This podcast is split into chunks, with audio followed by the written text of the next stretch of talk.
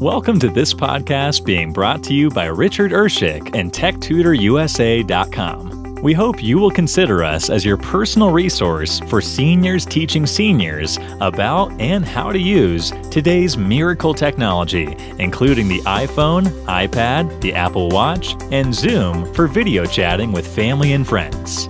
Now, let's welcome the founder of TechTutorUSA.com and your host, Richard Urshick.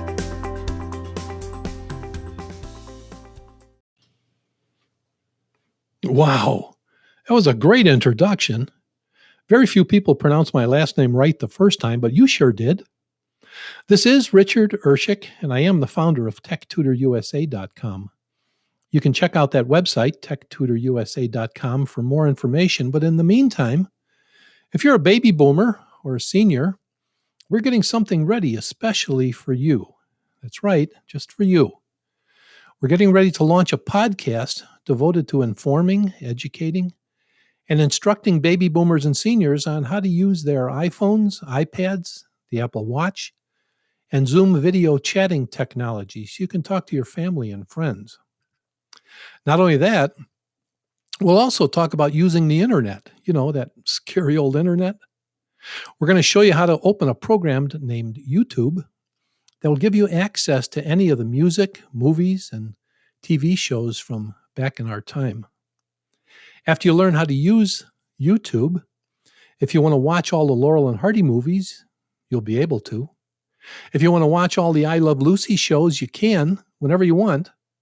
And if you want to learn who topped the music charts in 1956, you'll be able to, but some of you already know that it was Elvis.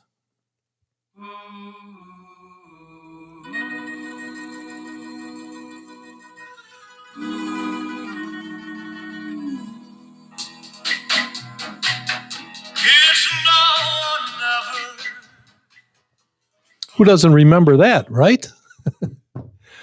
okay, why me? Why am I doing this? And why a podcast for seniors? Well, because I'm a senior just like you. I'm 75 years old. Actually, I'm already halfway through my 70s, but my friends say I look like I'm in my 60s. I eat like I'm in my 50s. I work like I'm in my 40s. I think like I'm in my 30s.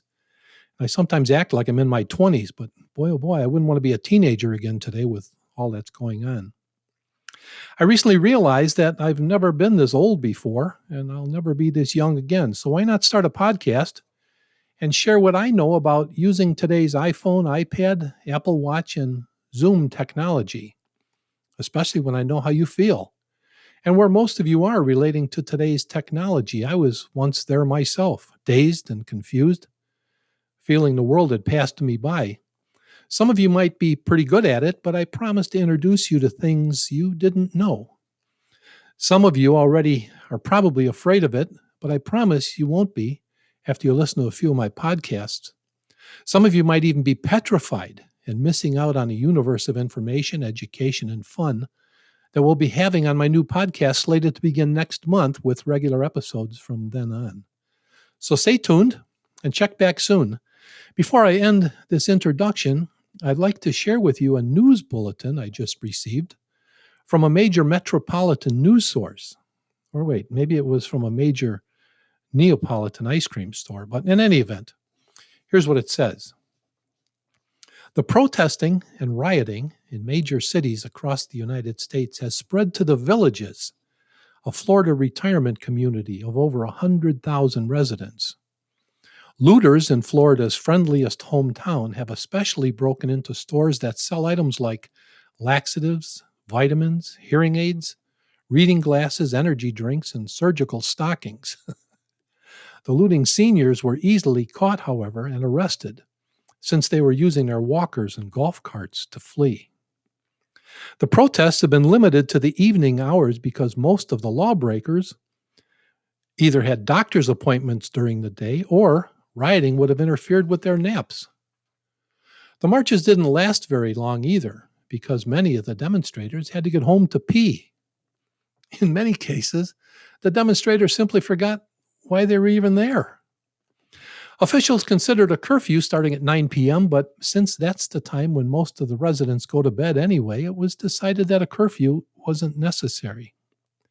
Community leaders concluded that part of the problem was that residents were restless because they had time on their hands, since the recreation centers, pools, theaters, boutique stores, and especially the bars were closed due to the coronavirus.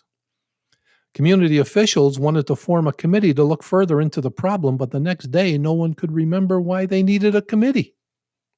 well, you can believe all that or not, but it just dawned on me that there might be no one out there listening to me right now. That means that I've been talking to myself here, which is really nothing new, right? Do me a favor. If there is anyone out there listening right now, send me a text at 630 642 6500 and let me know if there's anything special that you'd like me to cover in this podcast beginning next month. And until then, Thank you for listening to this podcast from TechTutorUSA.com. It was brought to you by our sponsors, who we highly recommend. We hope that you have had some fun and that we have helped to simplify some of the complicated for you. Please check back often for the latest episode of this podcast. For more information about TechTutorUSA.com, you can reference their website or you can contact Richard directly by email at richard at TechTutorUSA.com or by phone or text at 630 642 6500.